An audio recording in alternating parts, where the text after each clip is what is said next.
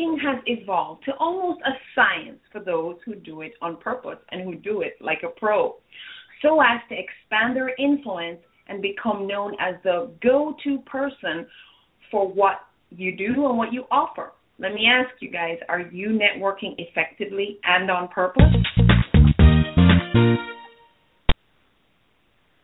You have tuned in to Debt Free Wealth Radio with Trudy Behrman. Thank you for taking me along with you as you're listening in on your mobile phone, on the web, or through our syndicated outlets. Welcome. I invite you to come on board as we explore all things money. Here I teach biblical financial strategies to Christian income earners because the Bible is a practical, relevant guide to success.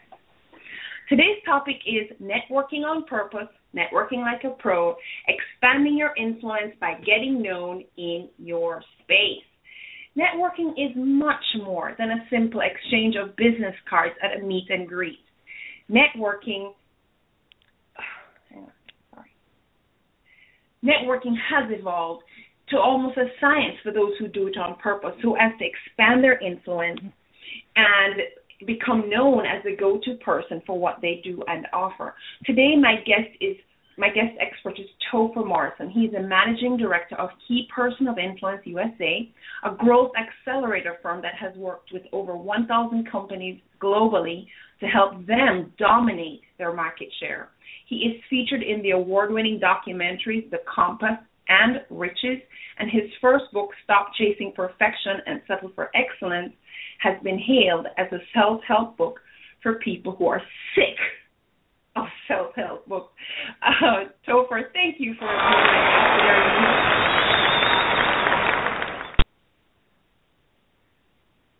Hi, how are you? you? There?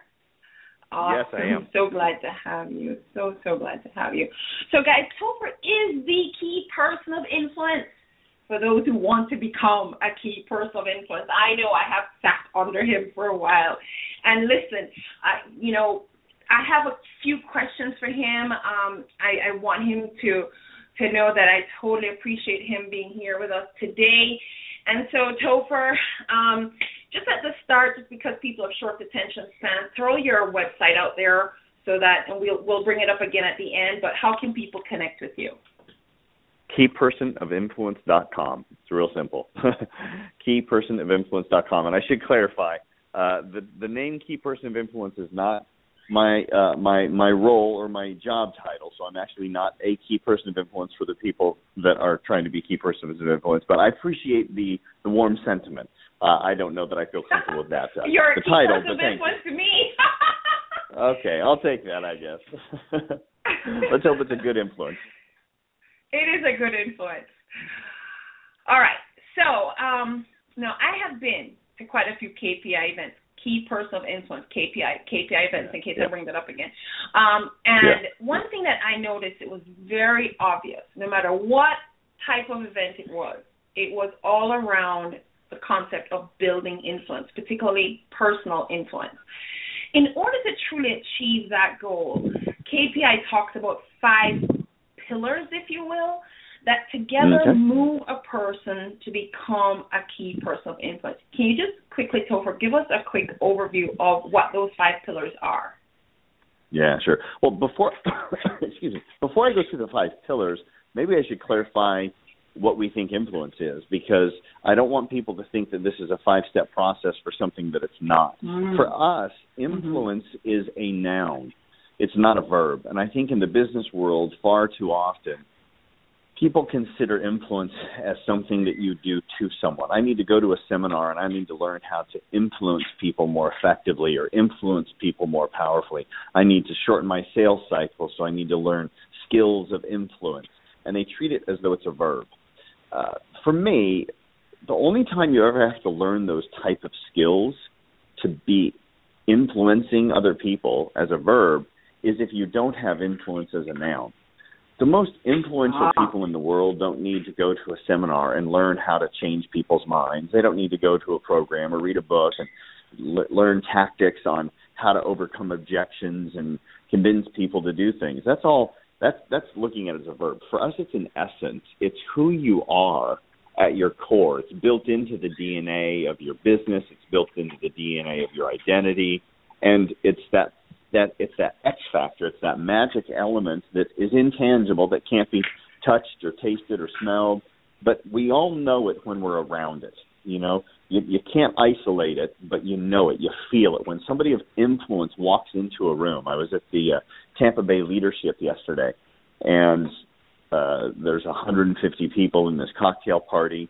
And when Rhea Law walked into the room, who's one of the most well-respected attorneys in Tampa Bay, people came to her. She never had to actually walk around the room and approach people because she was so busy with people approaching her. They wanted to be with her. I saw her and I go, Rhea, hi, how are you? And I kind of was gravitated. I was pulled in like a homing beacon. And that's because she has such a huge level of influence in her essence in who she is. It's a noun for her. It's not a verb. Uh, and as a result, that's also probably why she's an incredibly successful attorney. So all of our soft skills, those five points that you asked me about, they don't help you become more influential. They help you to be influential. Uh, and there's a real big difference there. Uh, the the five pillars of influence, and, and you can you can track this with the most influential individuals in the world, not just in corporate, but you can look at the political ones, you can look at the religious ones. Uh, Martin Luther King had these same traits. Um, Mother Teresa had these same traits. The Pope has these same traits. So it can be in religion, it can be in uh, activists like Nelson Mandela he had these traits. Uh, they have five specific traits. So here they are. The first one is they have unbelievable levels of clarity. Uh, and when I say clarity, I think far too many people misunderstand the notion of clarity as well. They think that what I'm referring to is internal clarity. And they go, Well, I have tremendous clarity. I know where I'm going, and I know my value, and I know what I do. And, and, uh, and ironically, sometimes a tremendous amount of internal clarity can actually get in the way of you having what we refer to as external clarity. External clarity is does everybody around you know what you stand for? Do they know what you're about? Do they know what you do? Do they know what value you bring to the table? That's where clarity is. I don't care if you're personally clear on where you're heading and what you're doing and where you're going in life. I care if other people know. Because frankly, if you, if other people have more clarity about your life than you do, the chances are they're going to be able to keep you on the track. They're going to keep you focused and they're going to keep you going and making the right decisions anyway because you can't go there alone. So this external clarity is do you have the ability to communicate with people with such articulation, such clarity that they really understand what you do. If you look at somebody like an Elon Musk, here's a great example. Uh, Elon Musk is trying to shoot a rocket from this planet, have it go up into space, and then come back down and land in the same location that it took off. That's absolutely absurd. It's an insane goal. It makes no sense. It's crazy on every aspect of the realm. And yet somehow he has the ability to articulate that objective and that goal with such clarity that people at the end of a meeting go, yeah, totally get it, totally makes sense. I get it. We take the rocket off here, it shoots up into space, it comes back down, it turns around, and it lands just like you're backing up a car. I don't know why we can't do that. He's the guy to do it, right? He just has that ability to create that. That's the first thing: is do you have that level of clarity? If you don't, the other four, Trudy, they're completely irrelevant. I see people all the time. They go, "Oh yeah, I got clarity. I got clarity. What's the next step?" I'm like, "Do you really have clarity? Because I still have no clue what the heck you do."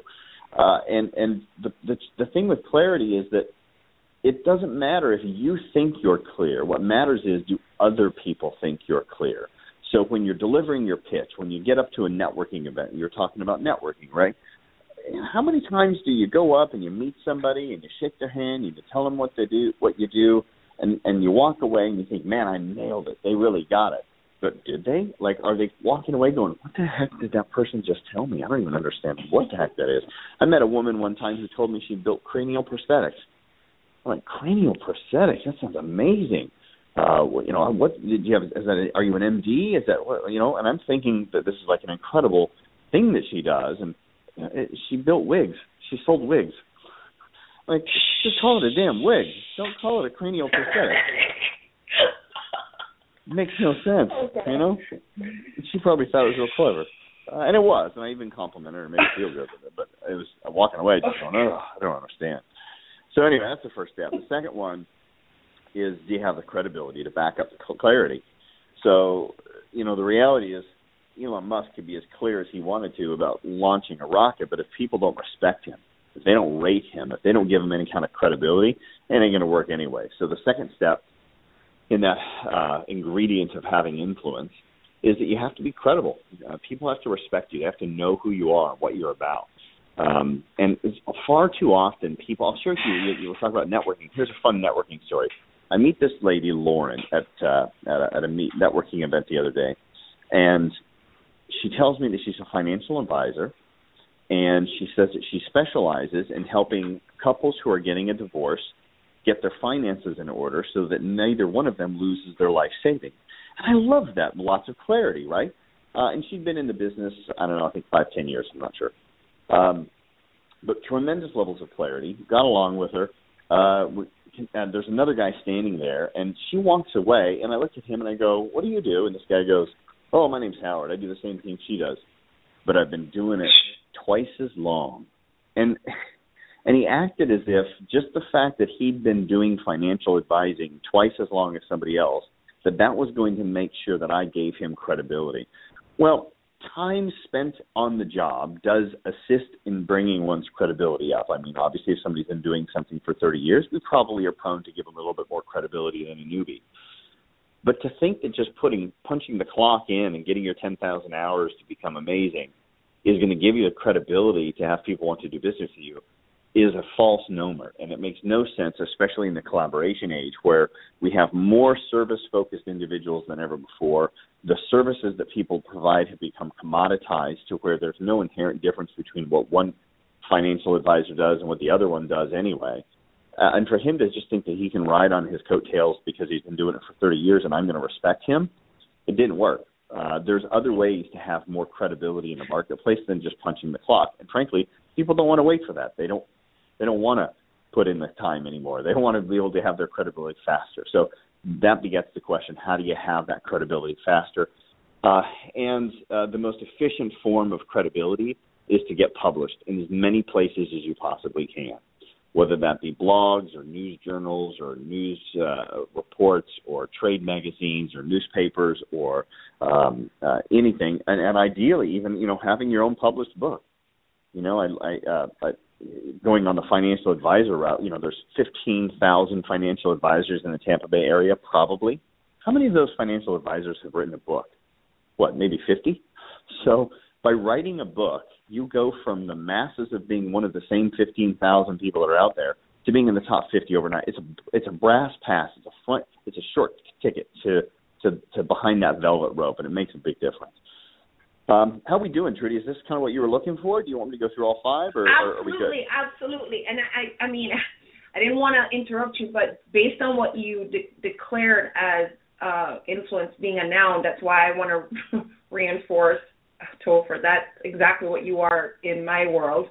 And um, oh, thanks fantastic stuff so far. I mean, I love the the the concept that you're you're putting forward about that clarity, not just of who we think if we think we're clear, but that others yeah. are very clear about what it is we do. That's fantastic. And on the yeah. published side, uh, I know you've published a book. I've published a book, and by the way, I can help people get their books published too. So, okay, so we've talked about clarity. You've talked about credibility, and one of the big ways of shortening that uh, timeline to being credible is publishing a book. What else? Yeah. Uh, well, actually, I'll give them a real quick tip on the credibility side. If you ever want to know if you're not, sorry, credible, uh, clarity. If you ever want to know if you're not clear and you're at a networking event, here's a great way as a test to know if your pitch is not landing well and it doesn't make sense and it's not clear. If when you're done and you tell people what you do, if they say, "Oh, that's nice," you missed the mark. Beware of the polite response. That's probably one of the worst responses you could ever have, and chances are they don't understand the damn thing. Uh, all right, the third element uh, we talked about the clarity, we talked about the credibility. The third element is the ability to scale your business to such a level that you have no functional duties inside the business. Um, and this is a big one, and it's the one that probably most entrepreneurs struggle with, uh, including myself. By the way, I mean this is the one that that uh, you know I battle with more than probably any of the other five as well. Is have you scaled your business in such a way where you don't have any day-to-day functional activities in the business. So you look at your Richard Bransons, your Bill Gates, your uh, Elon Musk's, your Tim Cooks.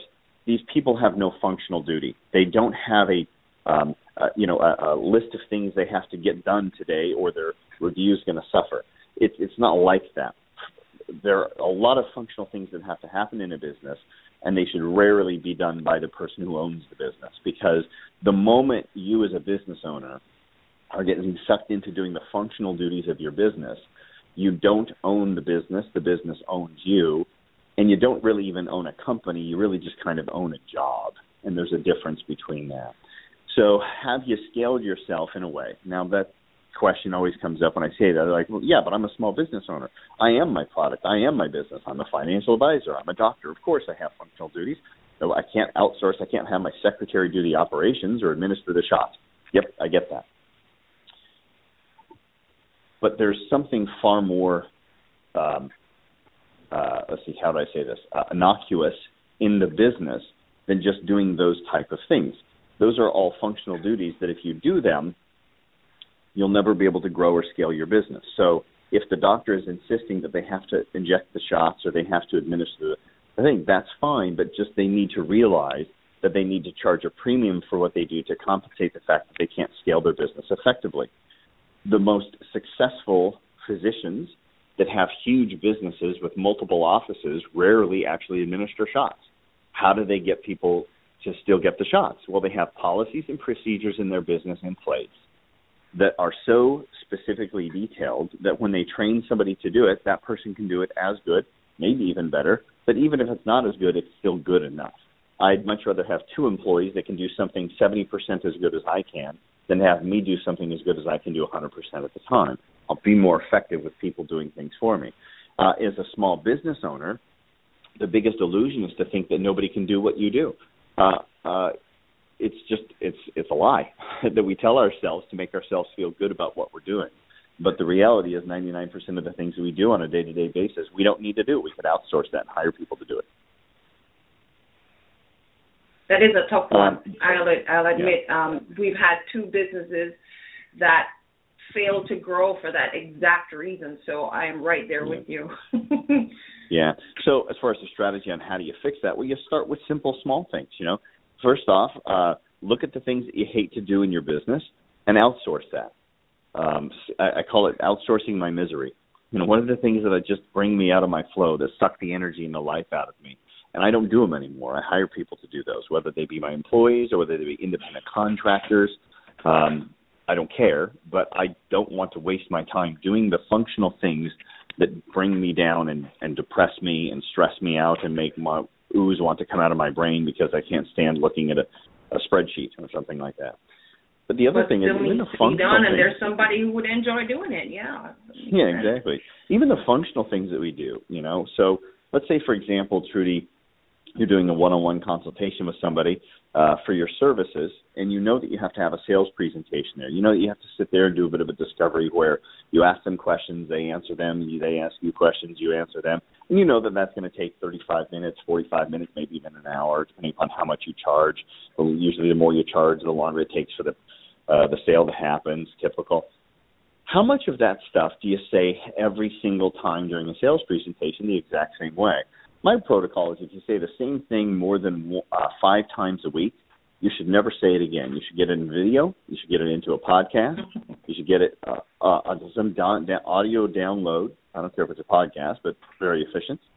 Um, uh, you should get it into print in a book or a report, in an infographic, uh, or some sort of uh, uh, personality test where people can ask, like if you ask the same exact questions in your sales presentation every single time, why not create a form and have them fill it out before they get there? Now that 35 minute right. meeting can only take 10 minutes. Yeah. Right. Yeah, I'm working on so that. there are ways to 500 videos so far. All right, so we've got um, that is yeah. what would you call that? Is that the productize or not? Yeah, that's productizing. It's taking the intangible okay. and putting it into some sort of a product. Uh, and then the okay. fourth component uh, is to raise your profile. This is a funny one. Profile is making sure that people know who you are. So getting your name out, getting it on TV, on radio, um, uh, getting it uh, on blogs, getting it on the online, getting it out into the community. to where your name starts coming up for all the right reasons. The funny thing is, when I ask business owners and I say, out of these five elements, you know, from having clarity in the workplace to having credibility in the marketplace to having scalability in the industry to having uh, visibility in your business to where people know who you are. What's the most important out of those? What's the one that if you fix that one would turn your business around? And every single time, the business answer owners with visibility. They say, yeah, if I could just get more people to know about what I do, my business would be so much better off.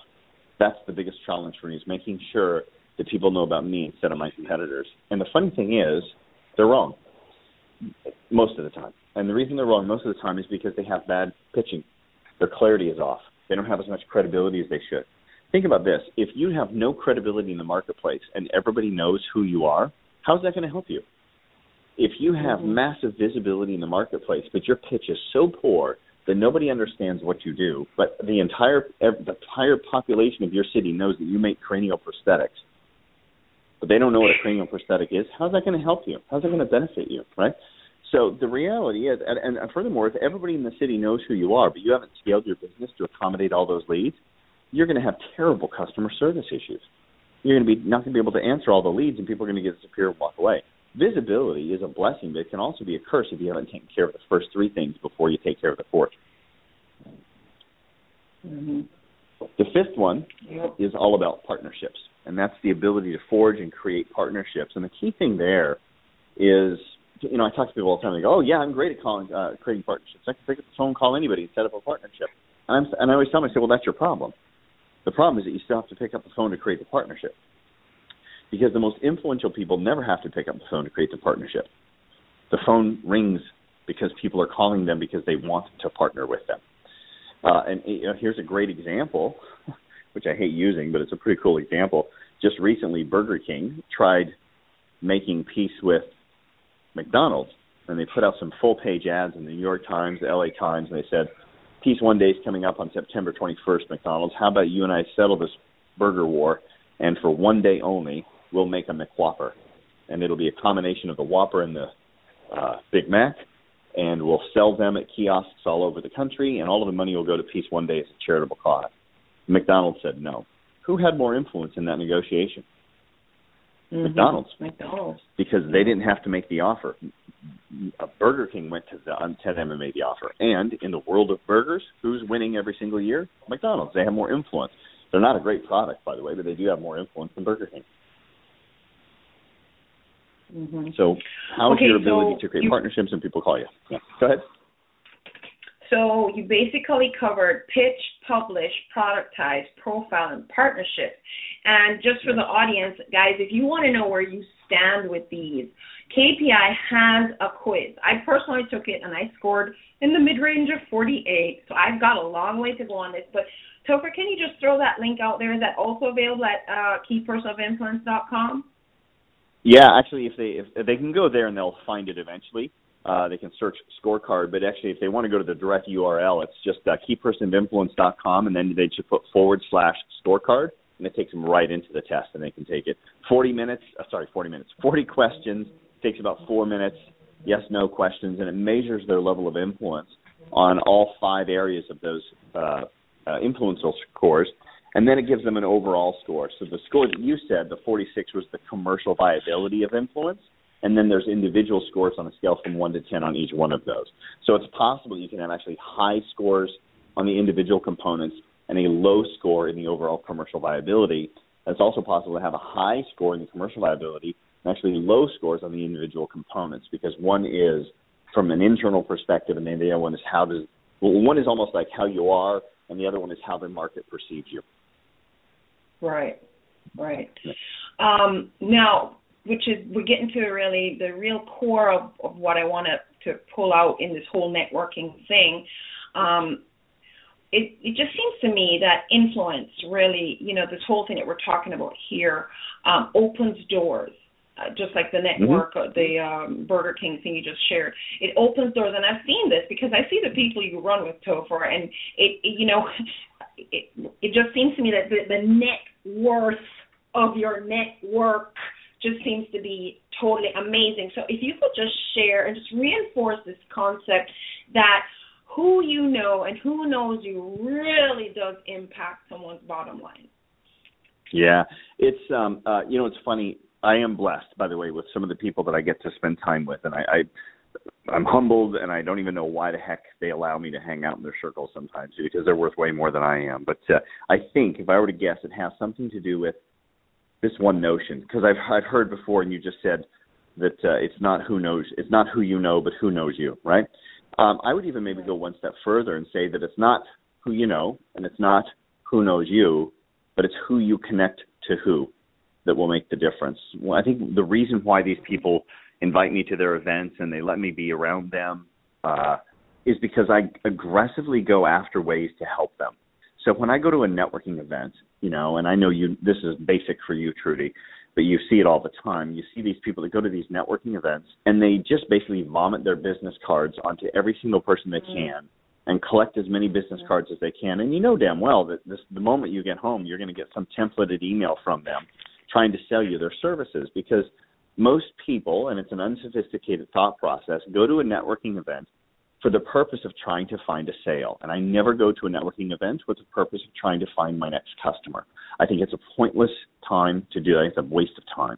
I like to go to networking events for the purpose of trying to create my next relationship. And there's a real big difference because one is transactional and happens once, and one is ongoing and happens forever. And so when I go to a networking event, my favorite questions are tell me who your ideal customer is. Who's your target market? And when I can find that out, when I can isolate that, then my goal is to actually find somebody else in that room to introduce that individual to. So for me, it's never about collecting business cards and distributing them. It's about I'm going to go there. I'm going to try to, to meet person A up with person C, and I'm going to try to introduce person D up to person E. And I want them to connect because I know that if I can connect them together and that transaction happens, I've just formulated and established a powerful relationship, one which will pay dividends to me someday, but I don't have to keep track of that now. Yes, I agree. And on that note, the whole vomiting of business cards, you couldn't have said it any better. Um, so smart, smart entrepreneurs will network effectively and you kind of just um, gave us an idea of going for the relationship rather than hoping to find the sale. So let me ask you this: You have created and been a part of some really happening mixers.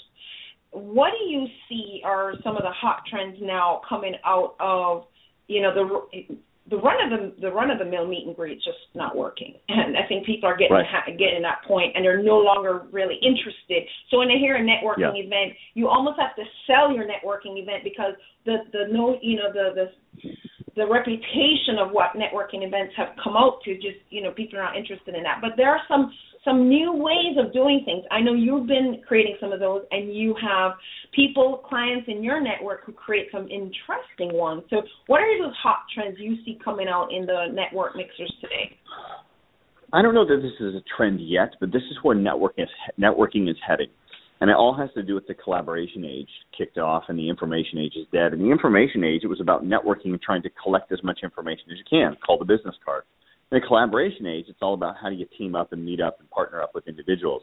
What we're going to start seeing, uh, and I certainly hope this happens, we'll see, uh, but my prediction is that as the collaboration age continues to grow, we're going to start seeing niched networking events. So there will be a networking event exclusively for personal trainers. There will be a networking event exclusively for radio show personalities. There will be a networking event exclusively for chiropractors.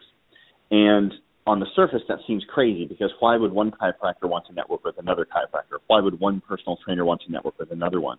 Well, because if you've got 10 personal trainers together in one room and each of them agreed to work with such a specific niche that they never had to play outside that realm, you could have one CrossFit, you could have one pregnancy fitness, you could have one yoga, you could have one personal trainer, you could have one uh, Navy SEAL trainer, you could have one uh, running club. You could have one um, uh, water polo club. I don't know what they have, right? They can have all these different types of niches, and then those people can collectively agree that they won't do business outside of their niche market, but they will always be referring people to the other markets. So when somebody calls me to ask for personal training and I'm a CrossFit guy, I don't in desperation take that one client.